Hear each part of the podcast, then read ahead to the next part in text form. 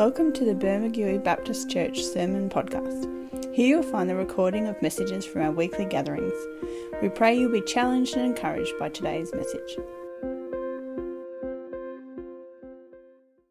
So, as I mentioned last week, those that were here and those that remember, I did briefly mention that you know over the next couple of weeks, um, I didn't really want to do like a, a Vision Sunday where it's just all in the one Sunday, and if you miss it, too bad. I guess I just want to sort of, I guess, have it as a, a rolling theme for the next little while to sort of explain and to sort of flesh out, I guess, what I'm getting to in the in the sense of our focus for the year. You know, for since I've been in this role and, and starting to put together the newsletter, um, and it was that first year, straight after the fires. I really felt, now what's what, what, what does our focus need to be for the year? And um, and so I'm not necessarily calling it our, our vision, our church's vision, or anything like that, but just for this year, what what is it that I feel that God's really leading us into? Um, so, what I'm doing today is, I, I, guess, starting to, to dig into that a little bit, but at the same time, actually continuing the theme that I have been on for the last couple of weeks. So, the last couple of weeks, I have been talking about um, what does it mean to be like Jesus? So, I've been putting up this little little graphic and I started with the premise that, you know, like our, our, our connection to Jesus and our, and our relationship with Jesus has to be so much more than just the click of a button to say, oh, yeah, I like, like, like that. I like what he does. We're called to be like Jesus. We're called to follow in his footsteps. We're called to be molded and shaped according to him and according to, to who he, he is. And so over the last couple of weeks, I've done a few messages around, you know, well, what does that actually look like? What does it mean to be like Jesus? What are the, the attributes and the character of Jesus that we're called to be like? So, you know, I, I gave, I think I've done three now, you know, taking time to be like Jesus. The fact that he paced himself well to, to actually pay attention to the people around him. That he chose mercy. That, you know, he had every right to be the judge and to, to bring punishment upon humankind. You know, he had that right where we were in the wrong, we were sinful, but he chose mercy. And last week I spoke about how that he's called us to serve others. And he demonstrated that in his own ministry throughout his ministry, not only you know, in that moment where he spoke and taught about servanthood, when, when he washed the feet of the disciples. So, how does this tie into our, our focus? If you've seen it in the in the newsletter there. I've given a bit of a blurb there. I'll let you read that later if you haven't. But the main word, I guess, that I focus on is renewal. Renewal. What does it mean to, to be renewed? What does it mean to be refreshed? There's, a, there's, a, number of words you could put in that, that fit the same thing, but renewal was the one that, that came to mind for me. So I guess to sort of, I guess, set the, um, set the groundwork for, for, for, for, what this means, I guess, from, from the perspective that I put this together with, is that you know, the dictionary describes renewal as the act of starting again or starting to do something again. You know, starting up is to, is to renew and to, to, to, to get going. You know, within Christian circles, this term can be described as a state or the process of being made spiritually new in the Holy Spirit. And you know, for the sake of this focus for the year, for, for, for the year 2022, um, I'm still wrapping my head around saying that even, is that it's a, it's a mix of both of those. Because, you know, we need the Holy Spirit to be renewed, don't we? You know, that's, that's his role, that's his job, that's, that's the very purpose he was given. But in that act of being renewed by the Holy Spirit, it means getting into some things and restarting. And, and after the last two years that we've had, excuse me,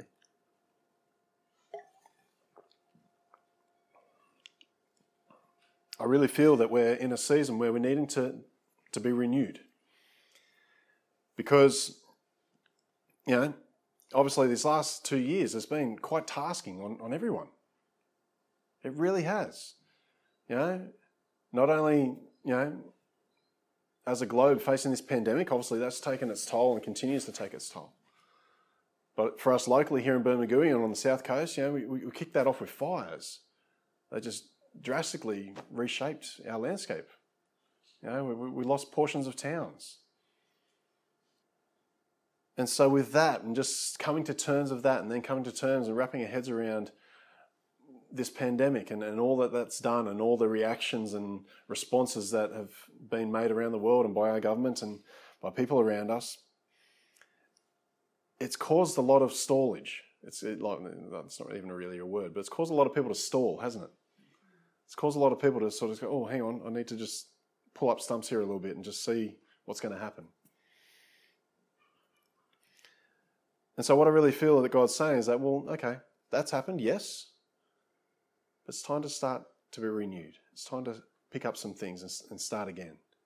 It's time to to get the ball rolling. You know, churches did their best. Yeah, and I, I think as a church we, we, we managed fairly well during that time where we had to we had to go online, we had to try and do it from home as best as we could. We had to still try and connect and, and, and fellowship and look after each other despite lockdowns and, and the restrictions that we faced. You know, this effect has been, you know, whether it was right or wrong in the sense of our response, but you know, due to fear, due to anxiety, due to the uncertainty, due to the just the unknown, and just due to the, the fact that we've had just change. We've had just really quite radical change in our society. Not only because of the pandemic, pandemic but just in, I guess, the response of, of our community and the response of people to each other uh, for, in, in, a, in a spectrum of, of areas, not just our health and things like that, but just the, the way we interact as a society and things like that. And even though all of us would be going through this process differently, it is universal. I really do believe that every person on this planet really has been rocked by this. And as believers, I really think we need to let our ears prick at that a little bit. Okay, you know, when, when, when things start to rock the whole world, we need to pay attention because I think God's at work. Not that he started the pandemic or caused the pandemic or anything, I'm not saying that. But when there's global shifts, I think that's signs of the times, as, as the scriptures say.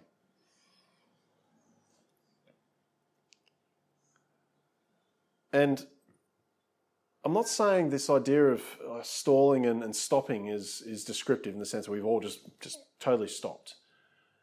But it's it's more instinctive where it was just it was almost an automatic thing of just going oh okay. There's a there's something new coming up. There's change. How am i going to respond to that? How am i going to react to that? What does that mean in my life and in my world? What has that actually changed? And so that does cause you to just go all right let's just see how this rolls out so i can get going again. You know, so we've all dealt with these things differently but we can all grow to be more like Jesus. We can all step into something new and something deeper in our walk with Jesus. So even though we're in a season where you know, things are still changing, things are, are shifting in our community, I think it's time to start to renew. It's time to start to get that ball rolling again. You know, to restart aspects of our, our Christian experience, our expression, how we do life as the community and the, and the body of Christ here in Bermagui. And I think part of that is actually starting some things new as well. Because the fact is, when there is big change, you have to change the way we do things. We have to change the way that we operate. Know? In business, it's the same thing. You have a business and, and you know the, the market shifts, you've got to shift with it, otherwise you, you miss your chances. In the church, our community shifts. It doesn't mean that our core beliefs change or anything like that. That stays the same. The gospel stays the same. But maybe the way we present things, maybe the way we do things will be different. But the only way and the best way we can do this is through the Holy Spirit.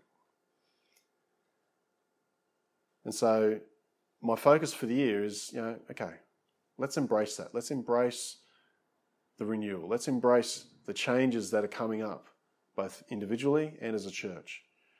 And in the newsletter, you'll see I sort of highlighted three things. I'm not going to go into them, but I'll read them out. Is that, you know, I'm believing we're going to see renewal of prayer and worship. We're going to see renewal of biblical understanding and renewal of community engagement. And the verse that I sort of tagged to the end of that was Ephesians 4. And so I only quoted the one little bit there at the top where it says, growing in every way more like Christ. But this is the whole passage, Ephesians 14 to, to 15. It says, Then we will no longer be immature like children. We won't be tossed about, tossed and blown about by every wind of new teaching. We will not be influenced when people try to trick us with lies so clever that they sound like the truth. Instead, we will speak the truth in love, growing in every way more and more like Christ, who is the head of his body, the church. So, how do we be renewed? What does that mean? And I want to continue with this theme of oh, how do we be renewed like Jesus? What did Jesus do to renew himself? What did Jesus do to, to keep the ball rolling, to, to, to stay fresh in his ministry? And the fact is, there's no sort of, I guess, one story. So I'm not going to be highlighting just one particular verse. There's just a few quick ones I want to sort of highlight to, to finish off this message. But I really do feel that they demonstrate, I guess, that attitude that Jesus had that just kept him fresh, that kept him connected to God. So the first one is, is that Jesus took time to be with the Father. In Mark chapter 1, 35 says, Before daybreak, the next morning, Jesus got up and went out to an isolated place to pray. Luke chapter 5, verse 16 says, But Jesus often withdrew to the wilderness for prayer. Again in Luke, Luke chapter 6, verse 12 says, One day, soon afterwards, Jesus went up onto a mountain to pray, and he prayed to God all night. And there's many more references. And if you're familiar with the Gospels, this was a common theme that Jesus did. He drew away, he, he, he, he removed himself from the crowd, he removed himself from his disciples at times. Sometimes it was him and his disciples. He sort of said, No, we need to pull away. We need, we need some time to, to renew and refresh ourselves. You need some time in my presence, you know, to, to get that deeper learning, to go to that next level of, of your ministry. But he took time to be in the presence of God. Yeah? Yes, he was God the Son, but he knew the importance of being in the presence of God, of spending time in prayer, spending time just in the presence of God. You know, life is exhausting. It is. It takes, us, takes its toll on us.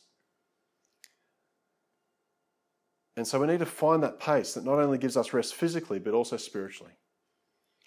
And you know, that's what Sabbath is about. You know, we're commanded to take Sabbath. But Jesus made a point in his ministry to sort of demonstrate well, Sabbath wasn't just about following the rules and making sure you, know, you only walked so far or only did so many things. No, he demonstrated that Sabbath was about taking time out to rest, yes. Physical rest is important. It's a principle that you know, just works, doesn't it? Anyone here that knows if you push and push and push day in, day out, and don't take that day of rest, you wreck yourself. There's a physical principle in place there that just works. But there's a spiritual principle there as well. And Jesus highlighted that just to say, well, it doesn't really matter which day, but take time out to be in the presence of God. Take time to renew yourself and take that rest in the presence of God. Another thing Jesus did Jesus delegated and allowed others to step up. Now, even though there was only one Jesus, and even though he was the Son of God, he knew it couldn't all be upon him. He knew for his gospel to impact the world, it had to go beyond him. And that's why he rose up the 12 disciples. That's why he rose up even more than that. We hear about the 12, and they're sort of the focus, I guess, of, of, of the stories we hear and that sort of thing. But there's many more that he sent out. Yeah, Matthew chapter 10, verses 5 to 8 says, These 12 Jesus sent out with the following instructions Do not go among the Gentiles or enter any town of the Samaritans. Go rather to the lost sheep of Israel. As you go, proclaim this message The kingdom of heaven has come near heal the sick, raise the dead, cleanse those who have leprosy, drive out demons. Freely you received, now freely give. And again in Luke chapter 10, verses 1 to 2. It says, The Lord now chose 72 other disciples and sent them ahead in pairs to all the towns and places he planned to visit. These were his instructions to them The harvest is great, but the workers are few. So pray to the Lord who is in charge of the harvest and ask him to send more workers into his field. You know, Jesus knew that it had to be a body ministry, it had to go beyond him, it had to become the church. And the fact is, we need to remember that, you know, we can't do this alone. This Christian walk is actually designed and created to be done in fellowship, to be done in community with each other. You know, we can't, I guess to clarify that, you know, like we're not saved because of each other. There's a personal step that we each take to, to, to surrender our lives to Jesus Christ. And there's personal responsibility in that. But in our ministry, in, in what God's calling us to do, in our personal growth and becoming more like Jesus, that takes community. That takes fellowship. That takes the body of Christ working together, building each other up, encouraging one another. You know, we can't do this alone. We need to help each other. We need to serve each other. You know, as a pastor, I don't get stirred up and invigorated when I preach a good sermon. What really stirs me, what really gets me excited is that when I see people start to step out, when I see people thrive in whatever they're doing. I love hearing the testimonies. People come up, you know, through the weeks, oh, yeah, I had this great conversation, or I had this opportunity to pray for someone, or, you know, whatever the story may be. That's what excites me. Because I'm just going, well, hopefully, God, I'm doing a good job here because other people are starting to step out and do what you're calling to do and what you're drawing them in to do. That's what excites me. I love seeing others step out in faith, ministering to whatever opportunities they're given. Another point, this is only a small point, and you might think, oh, well, it's just a story. But Jesus rested in the storm, didn't he? You know, if you want to read it again, Matthew chapter 8, it's in there. Verses 23 to 24. Jesus got into the boat and started across the lake with his disciples. Suddenly, a fierce storm struck the lake with waves breaking into the boat, but Jesus was sleeping. I love that. like physically, I was going, how? like he obviously just knew how to sleep well. But go beyond the physical story. The principle I see in the life of Jesus there is just going, no, he didn't, he didn't let the circumstances around him faze him. And I love that when you read, you know, go, go through the book of Acts and follow the life of Paul, he adapted that same attitude where there was things and crazy things going on around him. And he of said, no, it's all going to be good because I know God's calling me to go here. You know, the whole shipwreck story that he went through. He had such confidence, and that confidence boosted the whole crew, gave them the hope and faith to, to, to say, no, we're going to survive this. Purely because Paul said, well, I already know what God's got in plan for me, so we're not stopping here. Jesus didn't let the circumstances around him dictate. He slept during the storm, he rested. So, in the storms in your world, whether it's storms of you know this craziness of pandemic and all the changes going on in our world, or if it's just personal things, ask the Holy Spirit to get you to a place where you can rest in that. Another quick one. Jesus ignored accusers. You know, in Mark chapter 5, verse 36, this was, you know, uh, when he was helping uh, one of the rulers of the synagogue, and he, the ruler came, uh, one, of the, one of his leaders came up, and he said, "Oh, my, my daughter's sick," and Jesus said, "All right, I'll, I'll come and heal her." And then a messenger came up saying, "Oh, don't bother Jesus anymore. Your daughter's died." This is what Jesus does. So this is um, it's not the version I usually read from, but in your footnotes it might say you know, you know overhearing or he overheard what the messenger said. But if you look at the footnotes, it says that he ignored it. So this passage, this version, I can't remember which version of scripture it was, but it says overhearing but ignoring what they said. Jesus said to the ruler of the synagogue, "Do not be seized with alarm and struck with fear. Only keep on believing." And time and time again, there's moments in Scripture where Jesus ignored the crowd. He ignored the, the loud voices. You know, a couple of weeks ago when I spoke about choosing mercy, I, I highlighted the story of uh, the lady caught in adultery. And in that story, Jesus ignored those men. He got down on the ground and wrote in the sand. He's flatly ignored them. And I think there's times in our lives where we, we've got to ignore the accusers. We've got to ignore those voices around us, you know, the, the haters, to, to use the, the common language that's been thrown around. You know, the people out there trying to cancel all things that are good.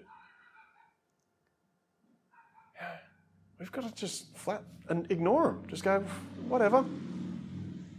I know the God I serve. I know the truth of the word. I'm not going to let those things dictate and control me. I'm just going to ignore them. Jesus knew when to block out and walk past those who were not healthy to his cause. We don't have it, we don't have to listen to everyone and everything. You don't. There's a lot of noise in our world. There's a lot of opinion. There's a lot of just rubbish out there. Know, for me, I can filter it. I can sort of listen to it and go, oh, yeah, I, I see their perspective, but they're wrong because of this or whatever.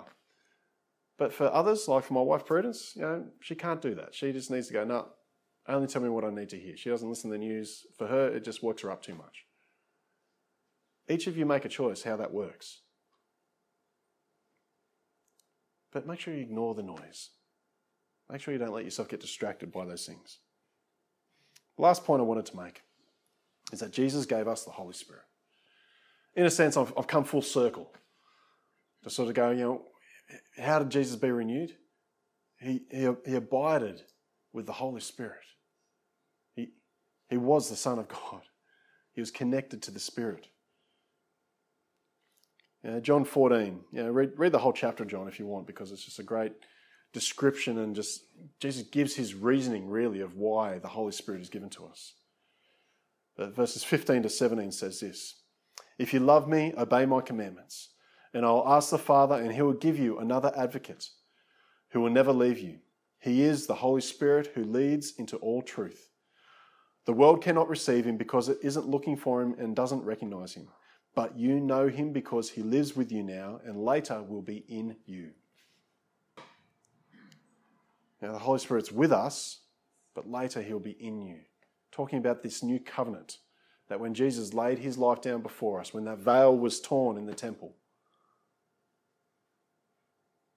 when his blood was shed for our sake, we can call out to Jesus, surrender our lives to him, and the Holy Spirit is given in us. Not just near us, not just around us, but within us. We have the very presence of God within us. We don't have to go find it. We don't have to go to a special location. We don't have to go to the temple. We don't have to go to the church. And we don't have to wait and petition and, and cry out and say, Holy Spirit, where are you? Where are you? No, He's within us 24 7. And like Jesus, we can start to live a life that's just aware of that, that's alive with that, renewed because of that.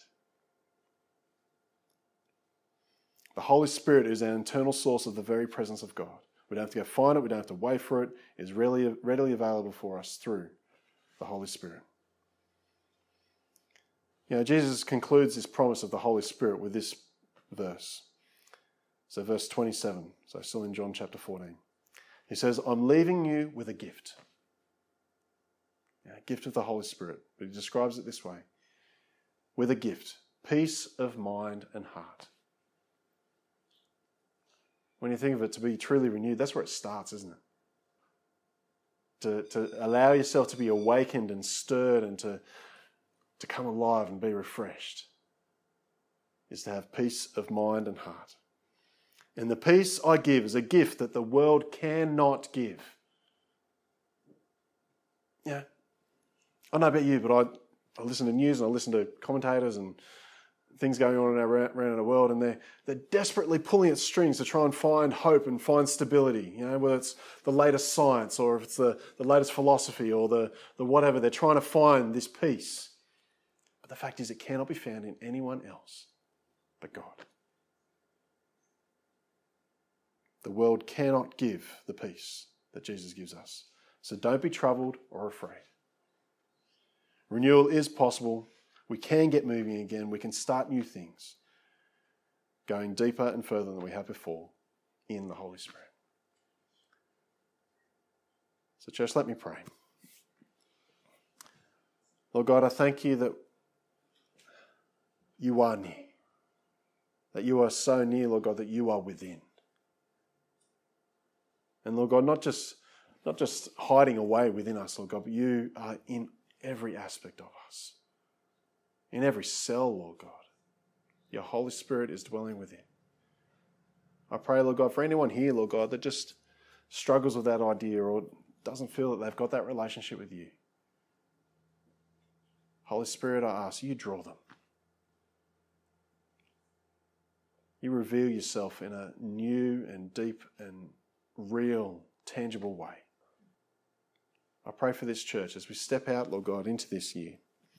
As we step out believing that you are going to renew us, that you're going to restore us, that even though we may be feeling tired and worn and, and just still adapting to the changes around us, that you are calling us on to further your kingdom. You're calling us on to further the reach of your hope and your gospel to the community around us.